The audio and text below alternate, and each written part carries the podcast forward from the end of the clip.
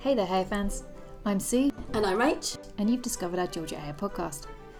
And first up, we need to tell you that if you were hoping for something educational and informative, this is not that. We're just two old school friends and ex housemates who have read Hayes romances way more than is healthy. And what do weirdo obsessives do? They make podcasts. So here we are, talking about a different Georgia Hayer book every episode.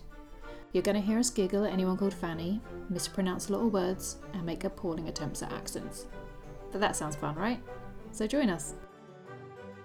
I think he's kind of Byron esque, isn't he? Yeah, He's got dark flowing locks. definitely. Very romantic figure. But also kind of rubbish with women. I can talk like this all the time. Sometimes I say something like this at work. And, yeah, it's uh, like no one's gonna understand. Yeah. No, because him and Abby are going to go and live No, there no. and have lots of children and live happy ever after. Basically, the book is really about him growing as a person. Should we say that? Um, we have. yeah, okay.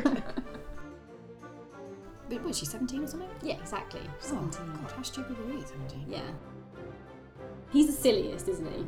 I, I think he might be outright stupid. Yeah, okay.